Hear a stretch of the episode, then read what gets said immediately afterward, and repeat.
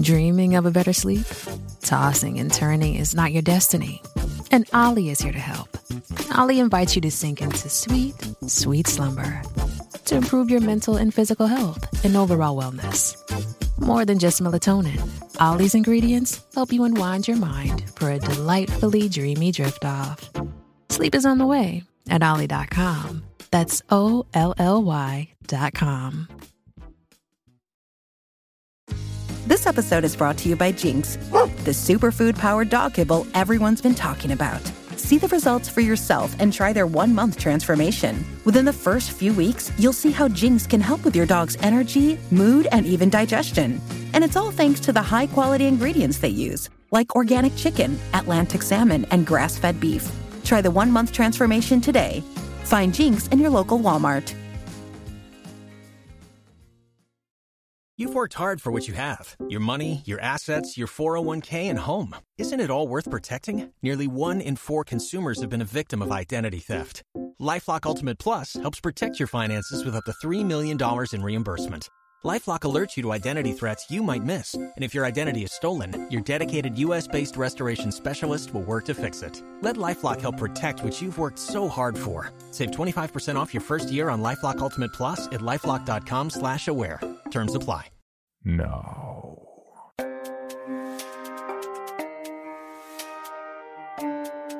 This is Creepy, a podcast dedicated to sharing the most famous, chilling, and disturbing creepypastas and urban legends in the world. Whether these stories truly happened or are simply fabrications is for you to decide. These stories may contain graphic depictions of violence and explicit language. Listener discretion is advised. Creepy presents Bird Brain. Written by Scott Talbot Evans and narrated by Alicia Atkins. I face the glass, behind which 200 sterile compartments each contain a pigeon wearing a metal cap with a cluster of wires coming out of the top. My back aches from years of sitting in lab chairs, behind consoles of buttons and gauges. The birds jerk their heads and coo. My ears block out their wild racket like second nature. Every joint in my gnarled finger hurts, but I can still type quickly and accurately. My 85 year old eyes strain to see the screen, yet they still twinkle.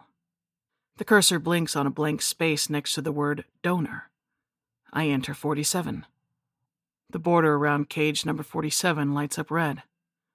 Bird 47 diligently pecks away at a row of colored levers. It taps the blue key five times, the purple key once, and the green key five times. Then a food pellet drops from the dispenser. It attacks the pellet and finishes it in three bites, then goes back to playing the magic sequence on its keyboard again for another reward. Next to recipient, I type in 118. A green light outlines compartment number 118. This bird also has a keyboard in its cell, but he is completely oblivious to it, and instead pecks at the floor in the vain hope of finding a stray seed. I hit transfer. Bird 47 squawks and collapses dead.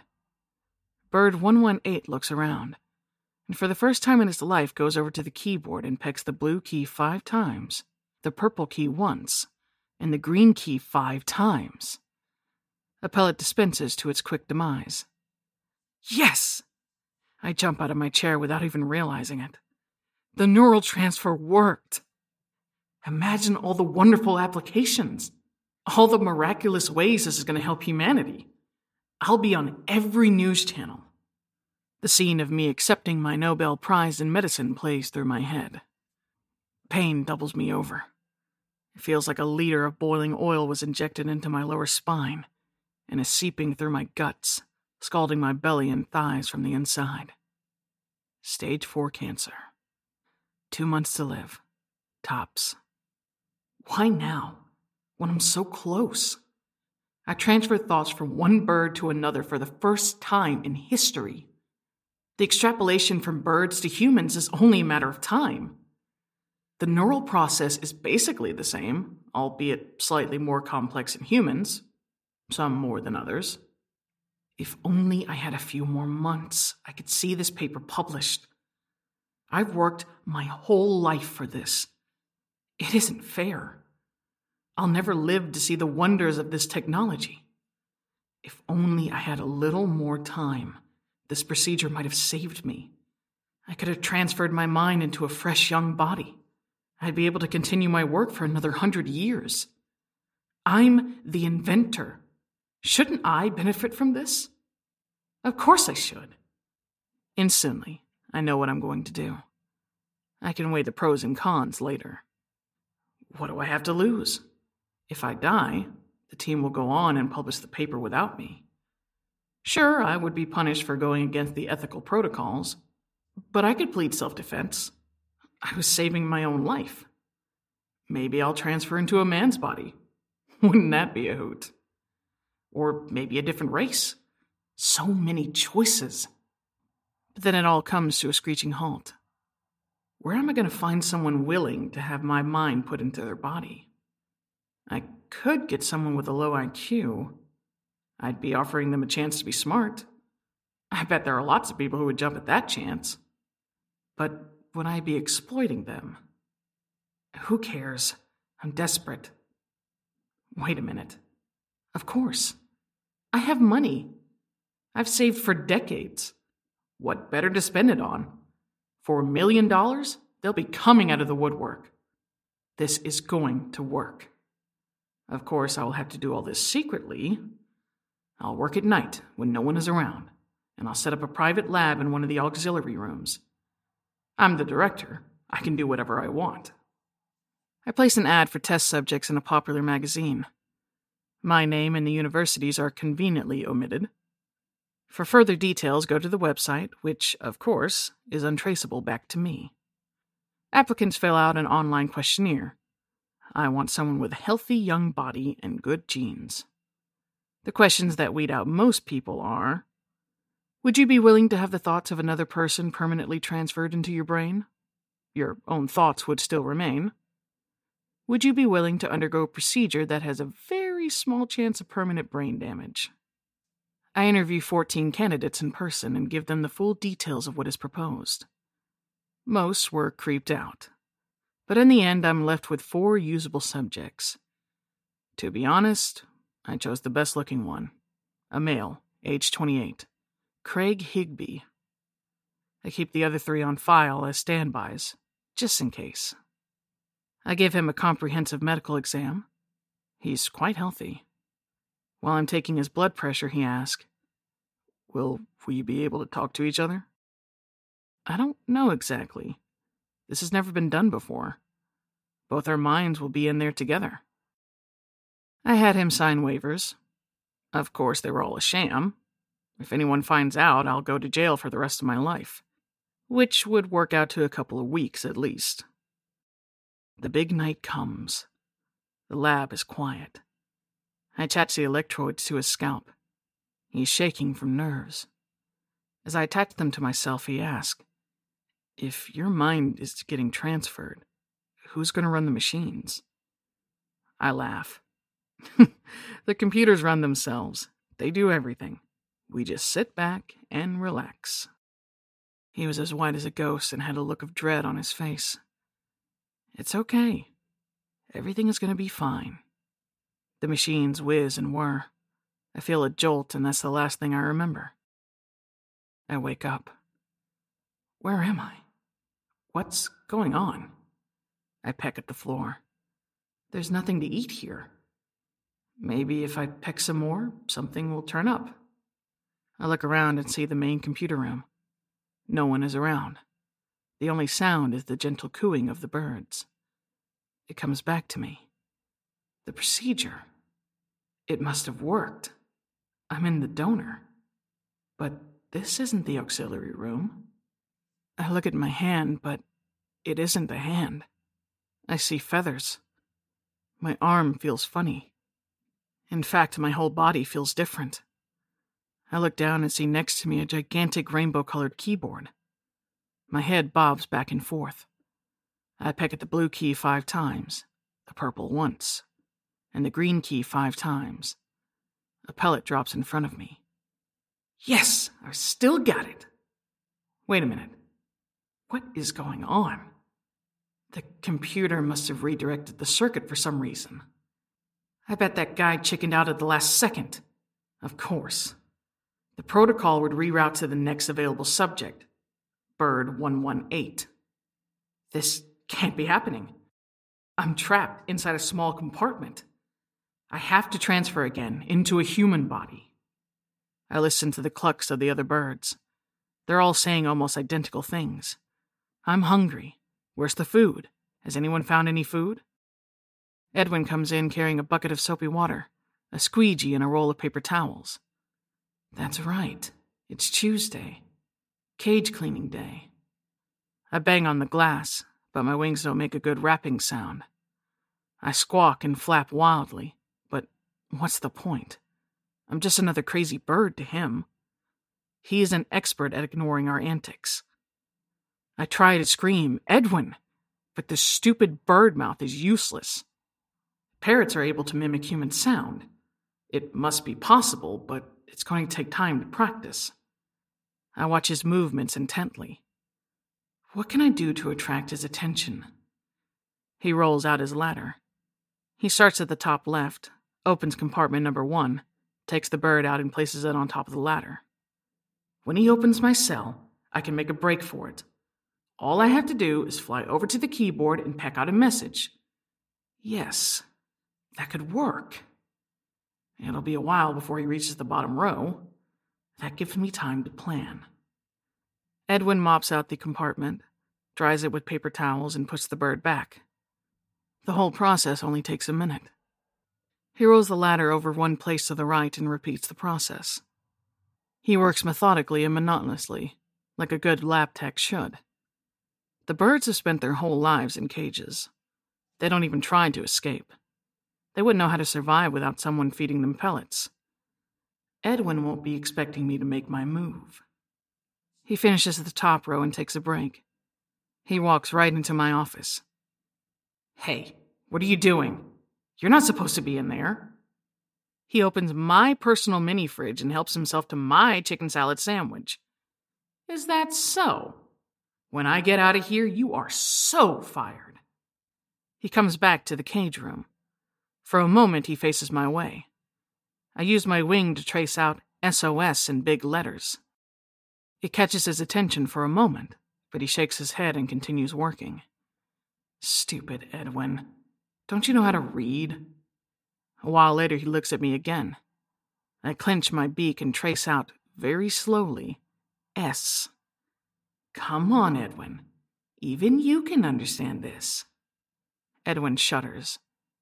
These things give me the creeps. He goes back to scrubbing. I'll have to wait until one of the interns come. They have better reading skills. The smell of urine and feces makes me rich. We really should clean these things out more often. I spot the reflection in the glass a bird staring straight at me. That's me. I can't believe it. I wave at myself. Sure enough, the reflection waves back. This is crazy. I watch Edwin's reflection. As soon as he opens that door, I'm gone. I test my wings. I think I remember how to fly. Finally, Edwin opens my door and I bolt. I'm flying. Yes, it's like riding a bicycle. This is pretty cool. I fly straight to the bank of terminals. Edwin doesn't bother chasing me. Go ahead, have your fun. You can't get that far. He cleans my apartment, patiently dries it out, then calmly walks into the computer room. Okay, playtime is over. I peck as fast as I can. I'm about to write a line before Edwin grabs me. His hands are hot and stupid. He chuckles. Look at you, trying to work a computer. You'll go far in this organization. He brings me back into the cage room. Edwin, you stupid idiot, read the message. I fight and flap for my life. If he locks me up again, I'll never get out. I peck his hand as hard as I can. Hey! He draws blood and he lets go. I fly to the ceiling. Stupid bird! What'd you do that for? He rubs his wound. That one is a fighter. I don't know where I'm going, but I'm in a hurry. I circle the room. By luck, one of the interns comes in, and I fly right out into the corridor. Someone up there must like me, because Dr. Fine just entered the building, and the automatic doors are wide open. In a spurt of instinct, I fly outside to freedom, sun, wind, and trees. I land on the shoulder of the statue of the university's founder. Someone is bound to read the note I typed. Stay close to the lab in case they come looking for me. But in case they don't, I need a plan B. Maybe I could find a piece of charcoal and use it to write a message. A hunger pang grabs my attention. Suddenly, I realize that my normal excruciating pain is not there anymore. My cancer is gone. That's something to be happy about. I've cured my cancer. That should be worth a Nobel. I've got to get something to eat. I'll need my strength. I look around and see an old lady tossing breadcrumbs through a crowd of pigeons. Ask and ye shall receive. I gobble up a delicious piece of bread when another pigeon comes over and steals it right out of my mouth. Hey, you stupid idiot! That's my piece! I feel a sharp stab to my back and turn around. There is a large bird pecking me. Hey, what's your problem? These birds are uncouth pigs. Absolutely no table manners, and as stupid as rocks. They're all fighting over the same pieces, while those big ones over there go unnoticed. I sneak over to it. Intelligence has its advantages. I feast as much as I can before the others discover my secret. When the others come, I leave. I've had my fill. Let them peck each other to death. Then the seagulls come and chase everybody away.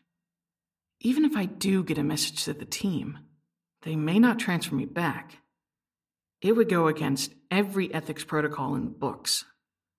I may have to live out the rest of my life as a bird. I suppose it's not so bad.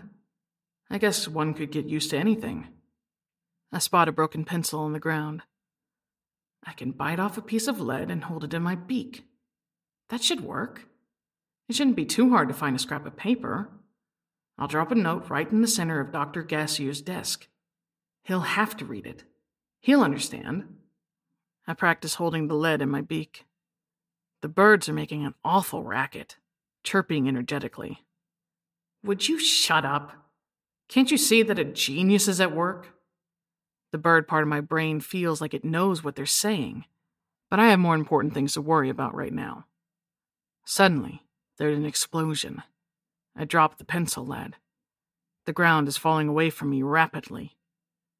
What's going on? I look up to see a hawk holding me like a pincushion.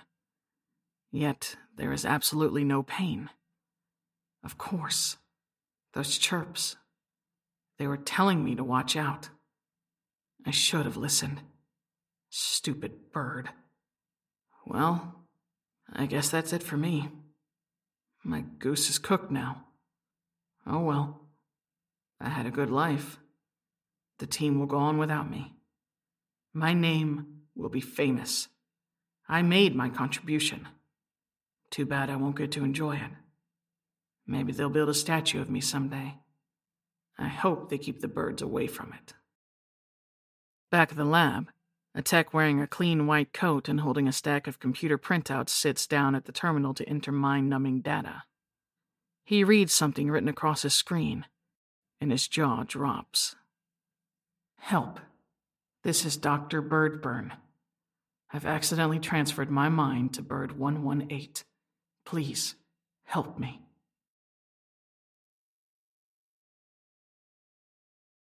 Hello, Bill Band here from the All 80s Movies podcast to tell you about Factor Meals. Eating better is easy with Factor's delicious, ready to eat meals. Every fresh, never frozen meal is chef crafted, dietitian approved, and ready to go in just two minutes. You'll have over 35 different options to choose from every week, including Calorie Smart, Protein Plus, and Keto. Also, there are more than 60 add ons to help you stay fueled up and feeling good all day long. Get as much or as little as you need by choosing your meals every week. Plus, you can pause or reschedule your deliveries anytime. We've done the math. Factor is less expensive than takeout, and every meal is dietitian approved to be nutritious and delicious. What are you waiting for? Get started today and get after your goals. Head to factormeals.com slash 80smovies50 and use code 80smovies50 to get 50% off. That's code 80smovies50 at factormeals.com slash 80smovies50 to get your 50% off today. This episode is brought to you by Jinx, the superfood powered dog kibble everyone's been talking about. See the results for yourself and try their one month transformation. Within the first few weeks, you'll see how Jinx can help with your dog's energy, mood, and even digestion. And it's all thanks to the high quality ingredients they use, like organic chicken, Atlantic salmon, and grass fed beef. Try the one month transformation today. Find Jinx in your local Walmart. Pulling up to Mickey D's just for drinks? Oh, yeah, that's me. Nothing extra, just perfection and a straw. Coming in hot for the coldest cups on the block. Because there are drinks, then there are drinks from McDonald's. Mix things up with any size lemonade or sweet tea for $1.49. Perfect with our classic fries. Price and participation may vary, cannot be combined with any other offer. Ba da ba ba ba. Creepy presents Monster Blood. Written by No One of Consequence and narrated by Nate DuFort. Childhood is full of wonder and imagination, but not all of it is good. At a young age, we were led to believe things like magic and fairy tales were real, empowering our imaginations to grow. We had imaginary friends, fought fake battles, and defeated scores of enemies, all powered by nothing more than our own minds. A simple stick could be a blade, rifle, or magic wand. The shadows and misshapen trees easily stood for towering enemies. Taking the same imagination that turned us into unstoppable warriors on pretend battlefields, it turned dark when it came time for bed. When we put down our pretend weapons and crawled under warm covers, the darkness became a whole different kind of enemy. It was one that could only be fought with a flashlight or nightlight. Though the battle wasn't really against the darkness, so much as it became a different kind of battlefield.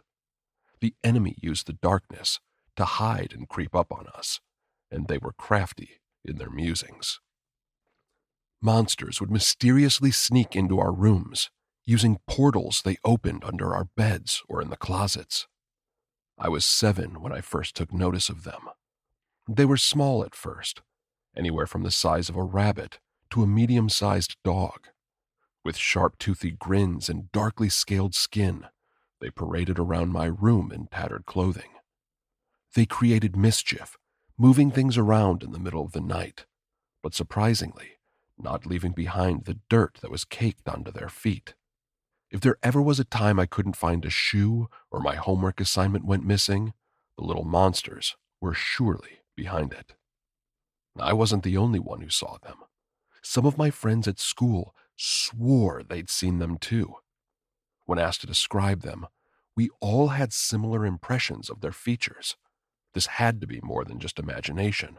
Otherwise, all of the descriptions would have been different. Maybe there'd be some similarities, but not as closely depicted as each of us perceived. That was proof enough for us, and we wielded that knowledge as truth. Parents were too old to believe in these things and told us it was only our imaginations despite our arguments. My father would only look under the bed and in the closets so many times before he told me it was time to grow up. I was nine and needed to put away such childish things. At the time, I didn't know what he meant, so naturally, I did nothing different. I mean, how was a nine year old supposed to turn off their imagination? Both he and my mother had encouraged my imagination with bedtime stories, but now that it was inconveniencing them, it was suddenly time to grow up? He took away not only my nightlight, but my flashlight as well. I was forced to face the darkness without a weapon. As I got older, the monsters didn't stop coming. If anything, they started getting bigger and more horrendous. Gaping maws with rows of jagged teeth, thick drool falling from their open mouths, eyes that seemed to glow but never cast any light. They stood tall like an adult, usually having too many limbs to be mistaken for human. I'd never seen a horror movie, but I often thought the monsters in those movies would look like this. I tried to sneak a flashlight into my room, but there were only a few in the house and kept out of my reach. The monster's intentions also changed, wanting more than to be mischievous. They wanted us to be afraid of them. Our fear was sweet to them, like candy to kids on Halloween. Only their Halloween wasn't limited to one night, but nearly every night. Obviously, I had troubles going to sleep, something that didn't go unnoticed by my parents, but they originally decided to let me work it out in my own time. When my school grades started suffering, and I kept getting in trouble for nodding off in class, my parents realized something had to be done. They made appointments for me to see a doctor, but not a head doctor like I figured they would. The clinic I was sent to was for sleep studies, and the rooms they had for patients didn't have closets. There wasn't even empty space underneath the beds. A setup like this was the only place I felt safe enough to sleep, and I slept like the dead. The tests couldn't detect anything wrong with my ability to achieve deep and REM sleep. I was out for a solid eight hours every time. The doctors were confused, and my parents didn't know what to make of it. Adults never believed any of us kids when we talked about the monsters. So when the doctor asked me questions, I kept any and all comments about the nightmarish creatures to myself. After answering a lot of his questions, he started thinking that Maybe my bed was the problem, that I wasn't comfortable at night. It helped to convince my parents to get me a new one, and the style I wanted didn't have any empty space underneath. I picked a frame that had drawers underneath for more storage, but of course, I wanted it so the monsters couldn't open their portals and crawl out. That only left them the closet to come through.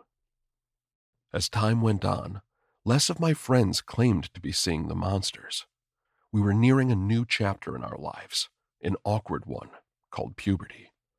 Not only did our bodies change, but so did our minds. One by one, they stopped seeing those things in the closets and under beds until there was only one left. I had puberty just like the rest of them, but I still saw the monsters. At least now they only had one way to get in my room. I tried barricading the door, either by pushing my dresser in front of it or wedging my desk chair against the doorknob. It never worked, and the monsters still came into my room without making a sound. By the time I reached my sophomore year, the creatures lurking around my room at night were truly hideous. All the others never laid a finger or claw on me, only desiring a taste of my fear through the air. It had seemed that as long as I remained under the covers, they couldn't physically hurt me. The same couldn't be said for these new ones, but my developing mind clued into something, and the revelation shocked me to my core. I don't think being under the sheets is what kept the monsters from harming me. Their entire existence was simply to frighten, and they didn't need to turn physical to accomplish that. The new ones don't appear to be as easily satisfied. If they so desired, they could snatch me right out of my bed and drag me back to wherever they came from. I started sleeping with a baseball bat next to my bed after this idea popped into my head. By this point in my life, I stopped talking about the monsters altogether. No one believed me anymore, and the last time I brought it up to my friends, they looked at me like I was crazy. Growing up made them forget the horrors we saw, writing it all off as overactive imaginations of children. Being a teenager was way scarier than some boogeymen that loomed over us while we slept. It occurred to me that if I shared my revelation with them, they'd change their minds. But I didn't. If they somehow believed me, they may never sleep soundly again. I couldn't do that to them, so I kept quiet. I was truly alone in this, not even being able to talk to my parents about it. My dad threatened to send me to a shrink if I didn't let this go back when I was 13. I really tried, but no matter what I did, the abominations kept coming into my room. There were too many times that I'd actually drift off to sleep, only to wake up finding one of them looming over me. They always had a hand or claw reached out to grab me, and even though I woke up startled, I never screamed out. Once I became aware, they pulled back and slinked into a corner, waiting for me to fall asleep again. The next notable incident truly frightened me. It wasn't the presence of one of those monsters that startled me awake, but a sharp pain in my right calf muscle. I'd woken up from a Charlie horse before, but this was the worst one yet. Come to find out, it hadn't been a Charlie horse after all. I flipped the light on quickly and found blood on my sheets. One of the blasted monsters had actually gotten me. I know this because there was blood on the closet doorknob. One time I managed to reach for the baseball bat and took a swing at the monstrosity. The wood connected with something solid, and I distinctly heard a grunt of pain. Reaching over to my bedside lamp, I quickly turned it on, afraid I'd just hit my mom or dad. When the bright light flooded the room, there was nothing to see. Neither of my parents were there, nor was there a hulking mass of deformed flesh the color of infected pus like I'd seen. I was beginning to think I really was crazy and always had been. But then I looked at the bat. There was a smear of some dark fluid on the end, and the smell it gave off was oddly sweet. It was monster blood. During my junior year, I was up late studying for a midterm and fell asleep at my desk. The light was on, and thanks to my nearly constant nightly visitors, I'd been consistently tired enough that I completely conked out. It was the best night of sleep I could remember having since my parents took me to get those sleep studies. From that day on, I slept with the lights on.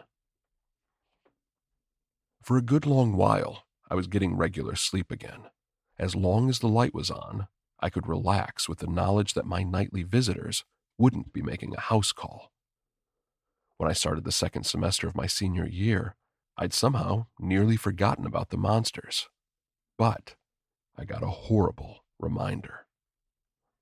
My parents were away for the weekend, and I had the house to myself. As usual, I fell asleep with the light on, but something happened during the night. There wasn't a storm or anything like that, but the house randomly lost power. I never did find out what caused the outage. While asleep, I felt the unmistakable presence of another person, and it woke me up. I could hear it before I saw it, and slowly I opened my eyes to slits. It towered over me, its ugly head nearly touching the ceiling. The head and mouth were shaped like a bear's, but the eyes were more like a fish. There were even slits on both sides of its neck that looked a lot like gills. The thing's neck widened out as it met the torso, but didn't meet up with the shoulders. No, this thing had four small T Rex like arms on its chest, but there were several tails that were easily four feet long. They moved behind it with excited wags, stirring the air stronger than my ceiling fan had ever done.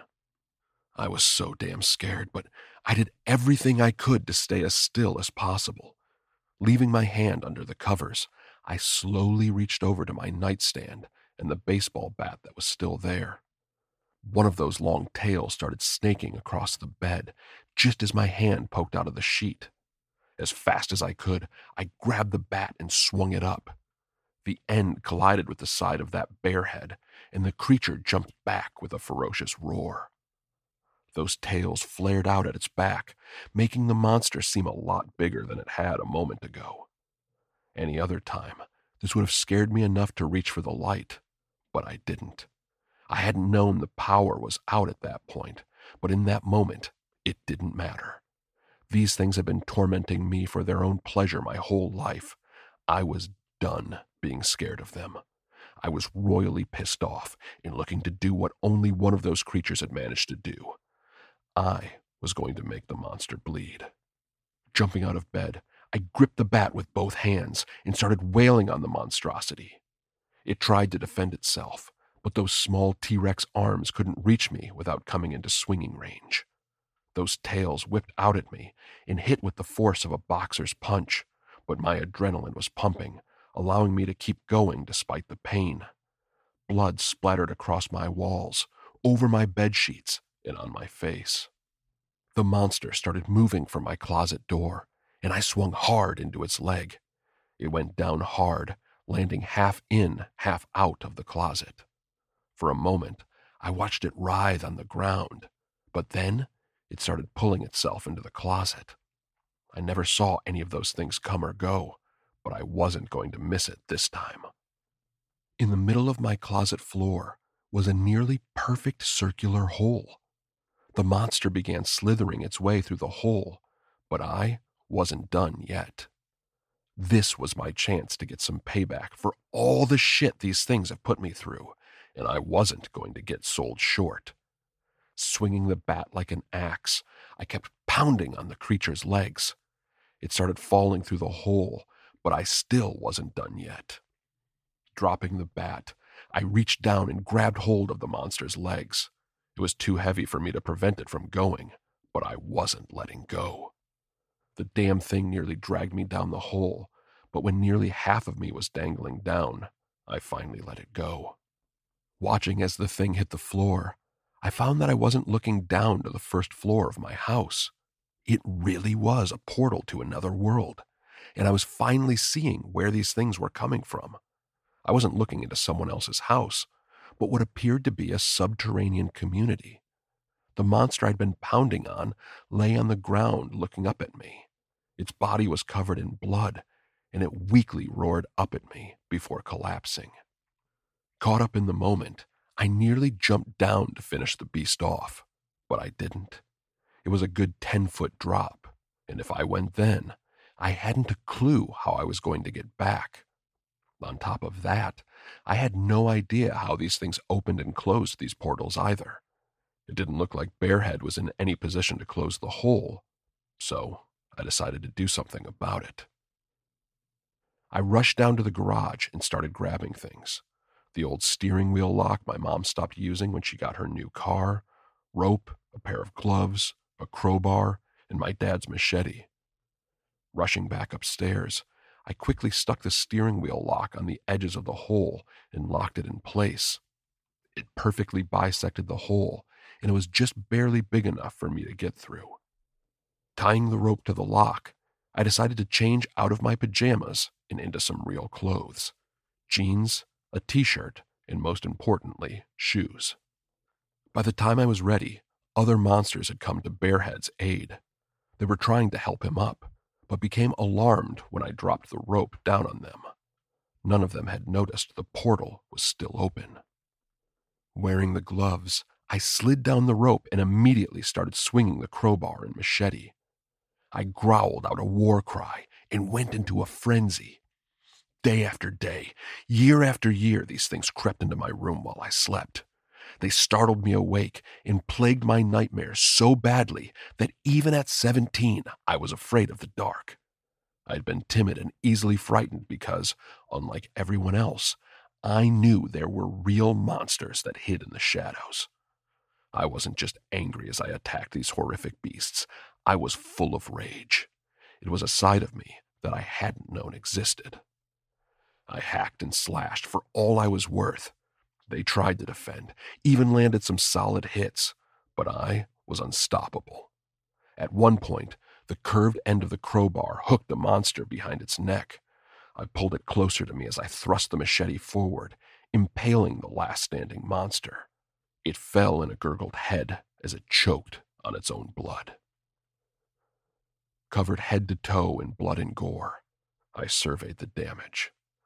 The sweet scented goop was everywhere, and even though my enemies were dead, I couldn't calm down. It was like something inside me woke up and was thirsty for more carnage. Normally, I'm not a violent person, but the moment I got the upper hand on Bearhead, I couldn't seem to stop. The monster blood smelled so sweet, and without thinking, I licked my lips. The taste was like nothing I'd ever experienced before, and I started licking it off the back of my hands. Oh my God, it was so damn good. As I got more into my body, I could feel a heat spreading through me. My body was on overdrive, and my heart was pounding in my chest with more adrenaline than ever before. It made me wonder if this was what it was like to do drugs. And if it was, then I finally understood why people injected and snorted such poisons. Part of me wanted to explore my new surroundings, but it was getting late. My parents were due back in the morning and I had to clean the mess in my room. Then there was the matter of the portal. If I went back through and removed the steering wheel lock, then a monster could come by and simply close the portal. I figured that after killing a few of them, there wouldn't be another monster coming to creep up on me while I slept. If on the off chance one did, things would probably get physical again, and I was sure the monster would make it a true sneak attack. I was no longer a pretend warrior, and real warriors die on the battlefield, not sleeping in their beds. There was an opportunity here. I could finally prove to everyone, once and for all, that monsters do exist. Or I could simply go back through, better equipped, and get some more of that sweet, sweet monster blood. Seriously, I was instantly addicted to the stuff. It was like candy steroids, making my body burn hotter, but making me faster and stronger too. I climbed the rope and pulled myself through the hole with very little effort. Before I did anything else, I went back to the garage and grabbed a two foot square of plywood. I used it to cover the portal and piled a bunch of stuff on top of it in hopes of keeping anything from coming through. I'd later put something together that did a better job, but for the time, it served its purpose. The high I was experiencing from the monster blood helped me get my room in order rather quickly. By the time my parents got back home, I came down and slept most of the Sunday away. Coming down sucked, but aside from being extremely tired, there didn't seem to be any side effects. Over the last year, I've made excursions into their world every few weeks. But they're starting to get crafty. It used to be that I could find one of the beasts sleeping in a cave or something and sneak up on it, much like they used to do to me. But they're learning. I'm telling you all this because I'm planning on going through the portal in the next couple of days, and I'm trying to put a team together. Just a couple people, four at most. So, how about it? Are you interested in traveling to another world in order to kill some monsters? I promise you, their blood is the best high you will ever experience. For more information on this podcast, including how to submit your own story for consideration, please visit creepypod.com. You can also follow us at CreepyPod on social media and YouTube. All stories told on this podcast are done so through Creative Commons Share Alike licensing or with written consent from the authors. No portion of this podcast may be rebroadcast or otherwise distributed without the express written consent of the Creepy Podcast production team and the story's author.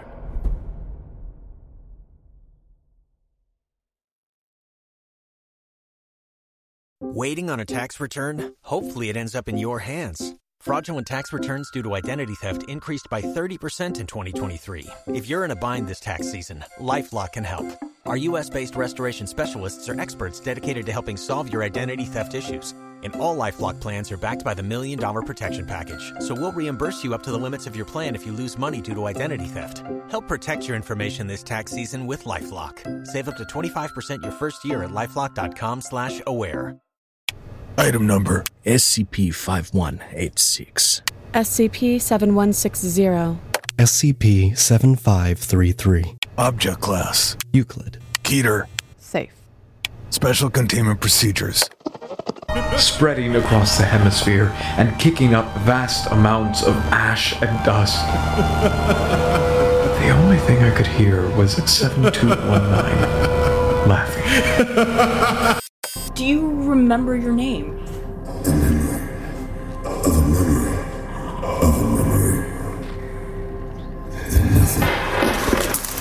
Heartland Counseling. Appointment update. I feel them again. Heartland Counseling. Appointment update. They're in my ears! Heartland Counseling. Appointment update. Nobody understands! SCP Archives is a weekly fiction podcast. Each episode, we dive into the strange, the unknown, and the. Find us on Apple Podcasts, Spotify, or at scparchives.com.